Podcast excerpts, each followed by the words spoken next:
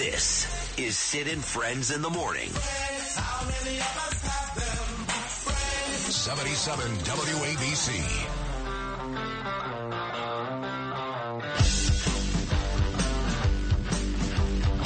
You know, it occurred to me this morning when Arthur Aidala was on yesterday talking about his client Rudy Giuliani and Trump in Georgia. Trump's back in court today, but the big face-off with um, that scumbag Cohen. It occurred to me that I've been paying almost no attention to anything else but Israel. Anything else. I didn't watch one Texas Ranger victory. They're on the way back to their third World Series, first in 12 years. I'm not going to watch Game 7 tonight, Phillies and Diamondbacks. I think I watched a total of five minutes of the Giants and Commanders on Sunday. I'm not paying attention to my friend Donald Trump. I am just Israel all day, all the time. And the stories are horrific. Like I said, Danielle said to me on Sunday, you look tired. You're damn right I'm tired. Above and beyond getting up at 3 o'clock in the morning and talking for four hours. How many hosts in this city talk for four hours with the energy that I do? The content is brutal. It's brutal. And to walk around my own city with 5,000 people in Bay Ridge who hate the Jews and all these college campuses. It's been a really depressing 16 days. Sorry, folks. Very depressing. It's not getting better because they sent home two hostages. God bless those people. Terrific. Guess what? They're 80. They're 85. Their husbands are still there. Where are the 18 year old girls? What are they going through today? You don't want to know. You don't want to know. My next guest, uh, it'll be harder to find a, a more pro Israel person than him. He's a brilliant attorney, the best ever constitutional attorney. And he's my dear friend, Alan Dershowitz. Alan, good morning, buddy. How are you? Good morning. You know, things haven't changed in the last 80 years. Uh, 80 years ago, uh, in the 1930s, Nazis marched in my neighborhood. I live in Sutton Place down York Street to Madison Square Garden supporting Hitler. At Harvard in the 1930s, President Conant welcomed Nazis from a boat with a swastika on it that landed in Boston in Boston Harbor. They sent a delegation to a university to celebrate it after it had fired all the Jews from the faculty. And now these Nazis at Harvard and in New York and in Brooklyn, these Nazis, they're the same people they want to destroy the Jews. They want to end the Jews. Oh, they have an excuse. They have a reason. Yeah, yeah, occupation. The Nazis had a reason too. Jews were too influential. They had too much money. They had too much this. They had too much that. A Nazi is a Nazi. Whether they're at New York University, a woman who is the head of the Student Bar Association, who's now being supported by the, I'm told, by the majority of the students, or at least a lot of the students, this is our future, ladies and gentlemen. These are the kids who today are Nazi supporting kids who in 10 years, 20 years will be in Congress, will be in the editorial board of the New York Times. Some already are. And in other places, influencing our life. So this is not only about Israel, this is about the future of America, and it's a dark future. Yeah, it really is. I don't know um, how things get better I mean, I, you're probably not going to want to hear this. The only way I could see it getting any better is when my friend Trump, if he wins again in 2024, and I don't even know if we've got that time. I mean, I don't know if we have a year and a half before everything completely falls apart. But to me, that's the only hope I've got right now is that Trump actually wins. That's it. Remember that it took a total victory by the United States over Germany and Japan, a total victory including seizures of cities, bombing civilians. I'm not suggesting that be done, but the United States lecturing Israel after they dropped two atomic bombs and firebombed Dresden and firebombed Churchill and Roosevelt both said total victory, total surrender. You know what that happened? Within a couple of years, the German people loved America. The Japanese people loved America. They became our strongest allies. So there's no substitute for total victory, which is what Israel not only is entitled to do under international law, but should do in order to secure peace. And Americans should support that total uh, victory. And obviously, Israel will continue to be the most moral army in the world and take incredible precautions, warning people before they bomb anything. It doesn't matter.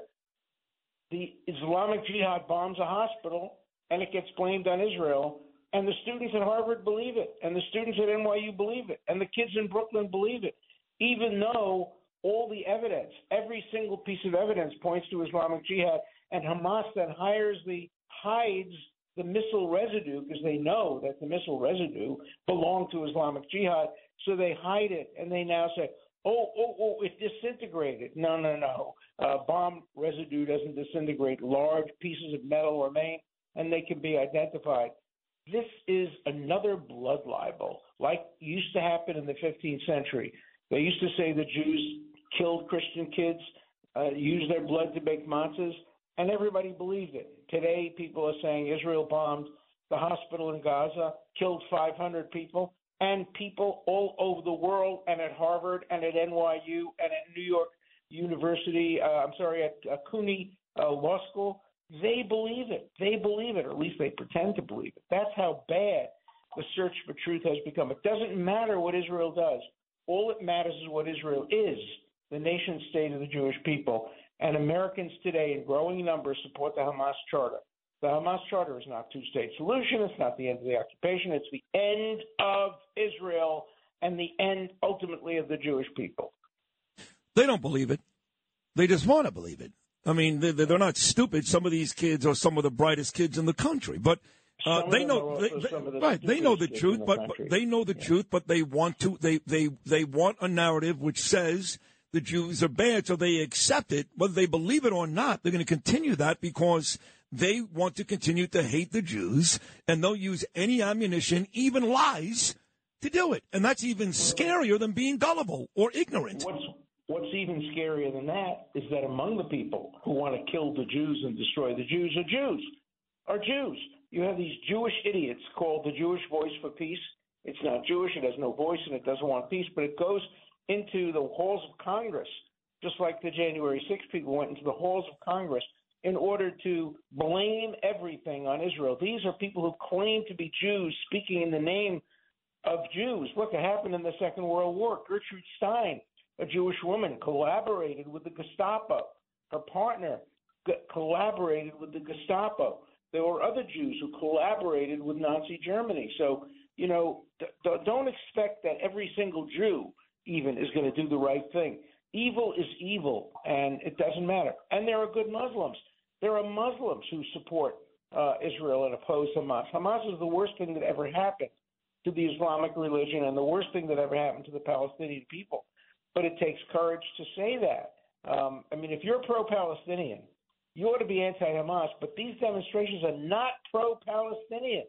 They're anti-Israel. They support Hamas, and they support what Hamas is doing to the Palestinian people. When Hamas went on the rampage and murdered, raped, beheaded, they knew the result was going to be the death of some Palestinian children, and they didn't care. They used them as human shields. They parade the around, the dead bodies around. You know, I have a book coming out. It's called The War Against the Jews How to Stop Hamas. I wrote it from the day this started. It took me 10 days. I'm finished. And in it, I talk about what Hamas itself calls the CNN strategy. You attack Israel, you wait for Israel to attack, you use babies as human shields, they'll kill, they'll be killed. You then parade the babies around to CNN and CNN, oh my God, look what a terrible thing. All these babies without knowing. It was Hamas who caused their death by using them as human shields. And CNN falls for it. So I don't call it the CNN strategy. I call it the dead baby strategy. That's what it is. Hamas is allowing its babies to die in order to show their bodies on television. It's that evil. It is that evil and worse. But I want to move now uh, back to the United States because, again, there is a bunch of legal stuff going on, Alan, and uh, I am not paying attention. And I want to. Uh, today is the big face off, the big one here in New York between Donald Trump and his former attorney, confidant, and buddy, Michael Cohen. What can we expect to come out of that in New York later on this morning? Well, Michael Cohen has, you know, taken taken the deal, and when you take a deal, usually or often you not only sing, you compose. And you say what the government wants you to say because that's part of the deal. If you don't say what the government wants you to say, the government won't make the deal in the first place. So that's why smart jurors in New York have smart jurors, although a lot of them today are biased against Trump. But smart jurors don't believe testimony whether it be from Cohen or from the others in, in, in Georgia who have flipped. Flipped witnesses can't be believed unless they're corroborated. And of course, in New York, if you're a co conspirator, your testimony by law can't be used or believed unless it's corroborated. So, you know, we're going to see lots and lots of these confrontations between former friends, former associates of Trump, because the government has the power to turn almost anybody. What they do is they say to you, Do you want to never see your kids again out of prison? Do you want to never see your grandchildren? Just become part of our team. Uh, join us, and you'll you'll get no prison time. But if you join the other side, and you're convicted, you're going away for a long time. My God, Alan, I mean that's brutal. Alan Dershowitz, and it seems like uh, Trump and uh, my colleague and good friend Rudy Giuliani also not having a very good week down in Georgia. Isn't that right? Look, again, what they've done in Georgia is they've come up with a crazy RICO indictment, which would never sustain be sustained on appeal. But in the meantime, it's frightening. So you have Chesebro, you have uh, all these people who are flipping and becoming witnesses or the other side. But those witnesses' testimony have to be looked at very, very carefully. So, you know, how many people will be standing? There were 19 people indicted originally. Several of them have now taken the deal, and uh, we'll see what ultimately happens. But it's likely there'll be convictions of Trump, and then likely some of them will be reversed on appeal. But the reversals will happen after the election. So the convictions were designed to affect the election, influence the election, and the appeals will happen too late. It's a real weaponization and distortion of the American system of justice. And, you know, today it's Donald Trump. Tomorrow it can be you or your friends. Uh, if the criminal justice system can be distorted to achieve results that are not neutral or unbiased, then, you know, we've lost that system. And it's a great and important part of our system of checks and balances under the Constitution. I want to wrap up this great conversation and how much I love you, Alan. And ordinarily we'd be joking around about Brooklyn and all these good things, yeah, but yeah. as I said, the last 16 days, not a lot of laughs. But um, you know, you're on record as a very fair guy. You wrote the book "Get Trump." You don't vote for Trump. Uh, you actually voted for Biden. But I'm going to tell you this, Mr. Dershowitz. As far as I'm concerned, Biden is complicit in the death of our people. He's the same guy that loosened every restriction for Iran. He's the same guy that never enforced any restrictions with Iran. He's the same guy that just a couple of weeks ago in a horrible hostage deal gave Iran $6 billion. And while he tried to deny Iran's involvement because he knew it would make his, make his administration look awful, he finally admitted to the nation last Thursday that Iran is involved, which in my opinion makes him complicit. Are you still a guy that A, will vote for Biden or remain a Democrat? They are destroying this country. Look, I have to tell you, Biden did a good job going to Israel, making a strong statement of support for Israel. Tom Friedman wrote recently, and he's been a disgrace to uh, to American journalism with his one-sidedness. He said Biden may be the last pro-Israel Democratic president we will ever get. Uh, but he is pro Israel, and he did make good statements for Israel. He also made serious mistakes about Iran. A lot of those mistakes were caused by his former boss, uh, Barack Obama, who was insistent on making that deal, and John Kerry, who was insistent on making the deal. But Biden himself, I think, uh, has been a strong supporter of Israel. Look, I'm going to see who runs. Nikki Haley runs. Uh, that can change things. She is uh, a, a terrific, a terrific candidate. Uh, and if Trump is smart, he'll he'll make her his vice uh, president. And then a lot of the issue in the campaign will be not who the next president will be, but who the president after that will be. Do you want Kamala Harris or do you want Nikki Haley? And the the usually vice presidents don't have a lot of influence on the outcome of an election, but one of the pre- when both presidents are octogenarians, uh, then the issue of who the next president will be afterward will be important. So let's see if Trump is smart enough to pick Nikki Haley. Last 30 seconds. Do you want to see Israel annihilate Gaza? Take basically take Gaza off the map, even if it means innocent Palestinians dying. I want to see Hamas taken off the map. Um, I want to see, and, and, and, and if innocent people die by Israel using proportionality, then the fault lies with the Hamas, who uses them as human shields, the same way the fault lay with Germany and Japan for starting wars with the United States. So I want to see Hamas taken off the map. I want to see Gaza under the control of a decent, maybe democratically elected leadership, because the worst thing that's ever happened to the people of Gaza is Hamas. And I would hope the people of Gaza would be smart enough to recognize that get rid of Hamas, turn Gaza into Singapore in the Mediterranean. It could be a beautiful place. Remember, Israel left it in 2005, and everything since then is the fault of Hamas. So no Hamas in Gaza. Let's see if Gaza can be turned into a peaceful area. I have my doubts, but we have to try it. And we have to try to reduce the number of civilian casualties. Alan, I love you. You know that, right? I appreciate that, and the feeling is mutual. And I Thank think you. you. do great things, and and keep focusing on Israel because that's the the issue that uh, so many of us, whether you're a Jew or, or a Christian or a, or a Muslim, should be focusing on today because it affects the future of all Americans. One hundred percent, and I am losing sleep over it. But thank you so much for coming on today. You're the one person I was uh, dying to talk to. And on the way out, you do realize you and I did an event, an event, a rally years ago. Me, you, Dov Hikind, and others. Remember, Out, you remember the, the New York Times? The New York Times. Do you Yeah, believe? and do you believe the New York. Times? Yes. Do you believe the New York. Times this week rehired a guy who's basically? Nazi. Yeah. You saw that? A Nazi.